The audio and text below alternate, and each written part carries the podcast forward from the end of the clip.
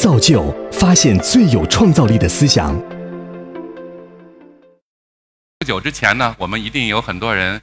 呃，follow 过这个美国的大选，Trump 和 Hillary 两方面的大选。那大选的结果呢，让人都跌破眼镜，因为所有的媒体在大选之前都认为希拉里会赢，都认为 Trump 是一个呃弱势的一方，但是结果是很迥然不同的。其实我们中国人手里就已经有了一些数据，能够预示这种结果的。那么现在在屏幕上看到的呢，就是阿里巴巴在大选前三个月收集的在美国这个总统候选人的粉丝购买他们的宣传品的这种对比。那么红线呢，就是 Trump 他的粉丝们买帽子啦、面具，包括标语等等。那么蓝色呢是希拉里，你就看到两组这个支持者的热情是不一样的。在今年的这个投票当中呢，只有百分之五十五的合法选民投过票，那么 Trump 只得了百分之二十五，就是四分之一的这个呃选票就当选为美国总统。关键因素就是说，支持希拉里的人不像支持 Trump 那么狂热，所以到最后很多人没有去投票。于是啊，但是我们阿里巴巴的数据在三个月之前就能看出端倪，最后就是 Trump 就赢了。所以，数据能告诉我们很多智慧，尤其是今天大数据已经非常猛烈啊，它的它的那个数据量，如果要数每一个字节的话呢，它已经超过了太阳系所有原子数目的总和。那么，把这些大数据能够很好的对比应用起来，就能给我们新的信息和知识。那这一张图呢，是我们也是我们中国的数据。在右边呢是百度地图描述这个春节人口大迁徙回家的这个人口移动的信息，那么在左边呢就是第一天春运的过程中呢，呃十大人口迁出城市和十大人口迁入城市。那这张图只要看了这个呢，我们很快就理解到为什么三线、四线城市它的房价要比我们一线城市支撑力要弱得多。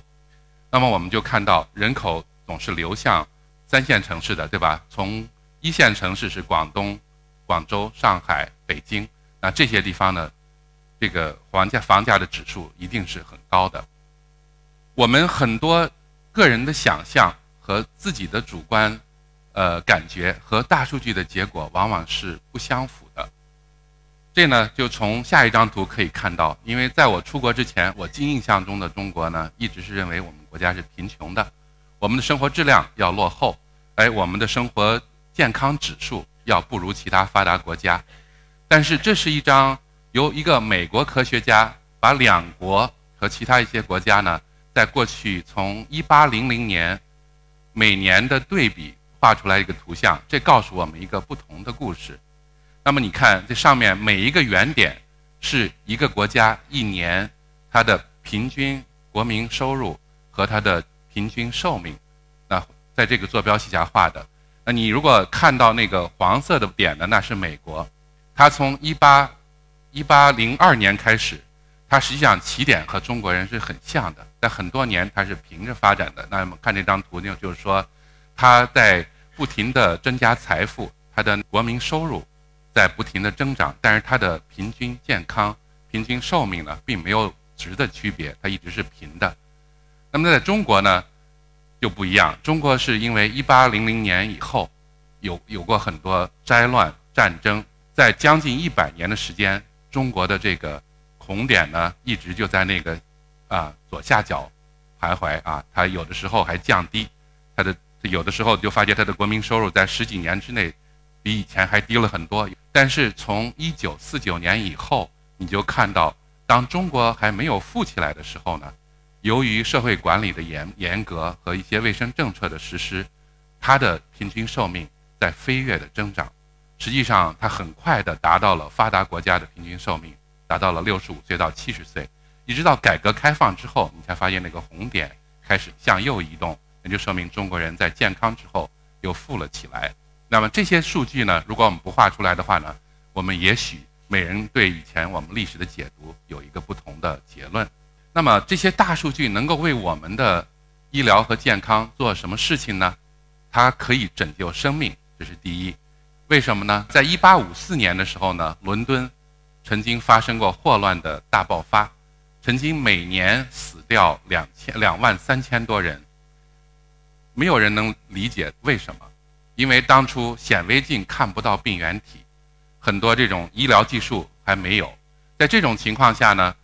大家都不知道为什么霍乱会爆发，为什么会那么广，为什么会死那么多人。这个时候呢，伦敦开始研发它的大数据。他当初做的一件事情就是说，他开始统计伦敦市市民的死亡数据，就是说每个街道有哪一户人哪一年死了什么人，他都登记下了。但他没有登记死因。那后来呢？有一个非常勤奋的卫生官员，他呢当初他就把一张伦敦地图画出来，他就根据这个伦敦死亡的信息呢去调查，去到人家去问，说你死者是多大年纪，死死的症状是什么？是自然死亡还是生病？他呢把他就把这个霍乱死亡症状呢在那个街道上开始，只要有那么一个是属于霍乱死亡。那他就画一横，你就看到他右边，这个呃右下面右下角这个图呢，就看到他实际上把伦敦霍乱死亡和地图做了一个对比分析，他很快就找到了他的传染源，虽然传染源的水你也看不出它有任何呃任何污染，他当初就断定这个传染源就是霍乱的根源，他希望伦敦政府把这个水泵，就是伦敦市民取水的地方给关掉。后来呢，那些官员将信将疑，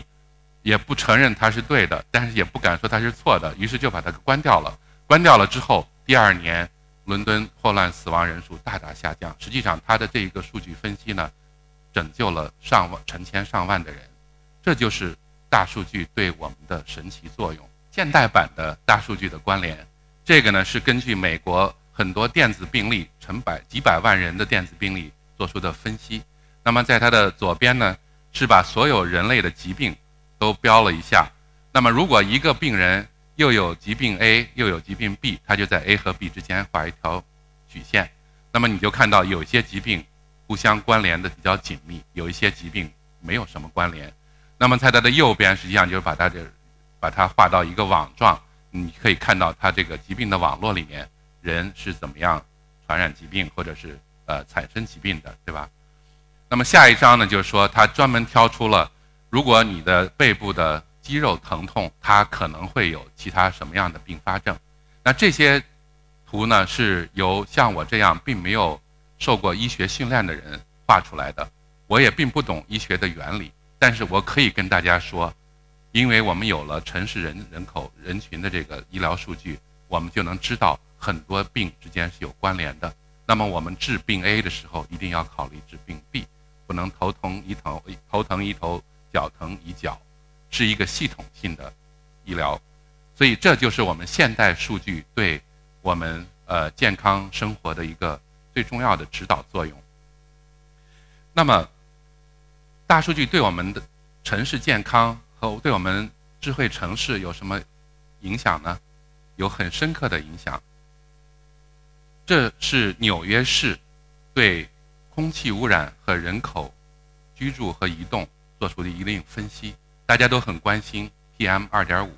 那么在美国，他也很关心，你怎么测量 PM 二点五呢？就是在一个城市里到处放上传感器，这些传感器呢能够测量二点五的浓度。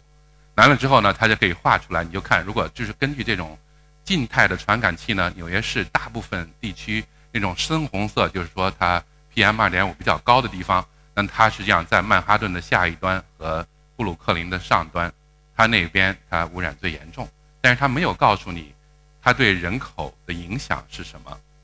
那么下面呢就是一个呃麻省理工学院的一个研究团队他做的一些工作，他就把这些数据呢和其他不同的数据联合起来。左边呢是根据纽约市人口居住的密度的数据，它的家在哪里？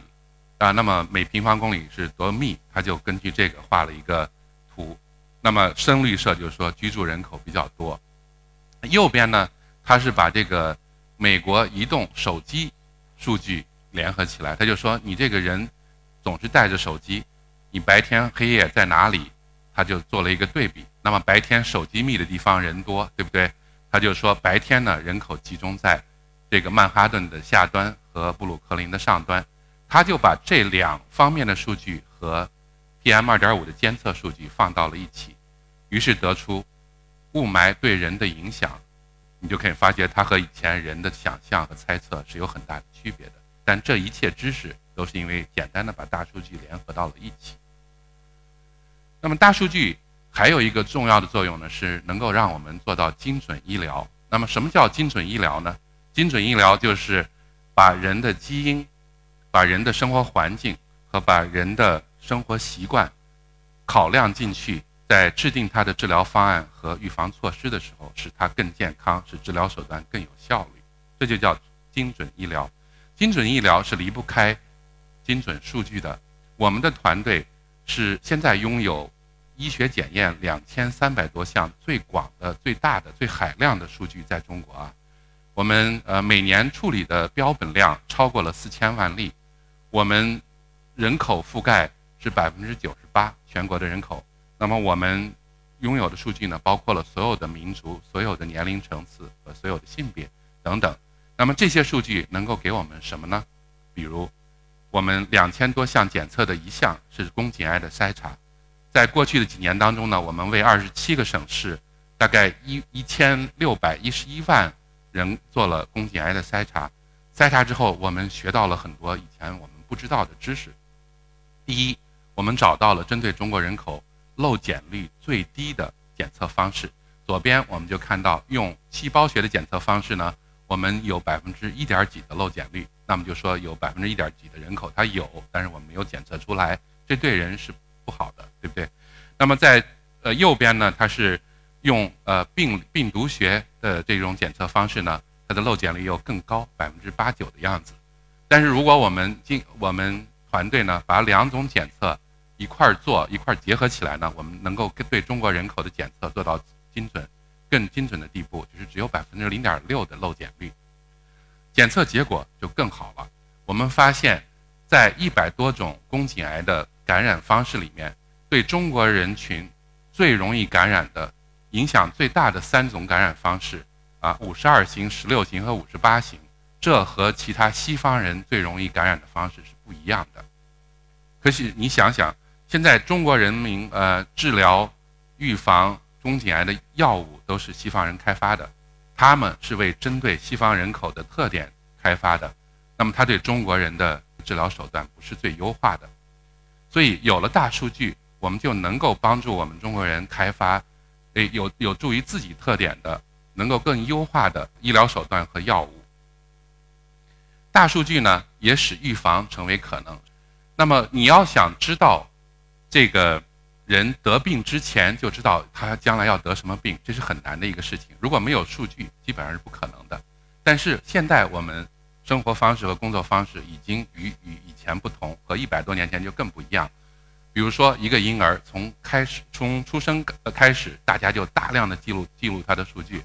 那么在他的生活每一个阶段，我们都产产生了数据，我们都采集了数据，我们都把数据存了起来。于是。我们能够在人的任何方面进行呃数据收集和挖掘，比如说我们去了医院，我们留下了电子病历；我们去了超市，我们留下了买了什么蔬菜水果和食物的证据，对不对？我们去了呃诊所跟医生谈过，那么医生给了我们什么建议等等？我们在学校做了什么？我们的生活习惯是什么？我们抽不抽烟等等？这些数据都可以量化。都可以在城市的范围内对大人群进行量化，于是我们的未来医疗就已经不简单的是住不住院的问题，去不去急诊所的问题，而它医疗就包含在我们如何做健康，如何做保健，如何做慢病的监控和管理，如何做预防，如何对急性病进行医疗，那么如何对呃人老了之后如何养老，临终的时候如何护理。有了这些数据，你就发觉，其实宫颈癌百分之九十是可以预防的。那么它对一些个预防的因子是很直接的，比如说宫颈癌从感染到癌变可以长达十年，而十年当中你可以做很多很多的工作，让它不产生癌变。那么宫颈癌对吸烟、宫颈癌对很多风险因子有很直接的关系。因为我们有了数据，我们就针对这些高风险的宫颈癌感染人群进行护理，进行生活方式的改变，那么我们就能够延迟甚至成功的阻止宫颈癌的癌变。大数据和大预防，我们城市生活当中的医疗资源就会更好的应用，更好的被利用起来。这是我们在以前艾森泽呃做的一些呃研究，这个金字塔上的这种。百分比就是说有病人口的百分比，那么金金字塔侧面外面的那些数据呢，就是说它对社会医疗资源的消耗，那么我们就看到，没有病健康人群只消耗一个社会百分之二十的卫生资源，那么其他的百分之八十全是有病人群消耗掉的，那么在有病人群里面呢，只有百分之二十左右是非常复杂的、非常急的病，这些病它会消耗掉整体百分之六十的。那么实际上，这就告诉我们，如果我们学会防止健康人口变到有病人口，防止慢性病人口变成复杂病和疾病，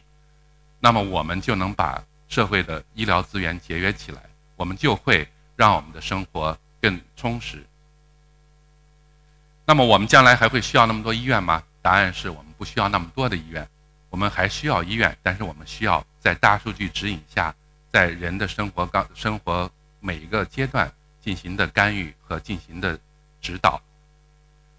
那么今天讲的实际上是给大家描绘了我们因因为有了大数据，我们就能够利用大众化的数据为个性化的医疗做服务。但是因为有了大数据，我发觉我们大家都发觉，我们对城市人口的集体行为有了更多的认知。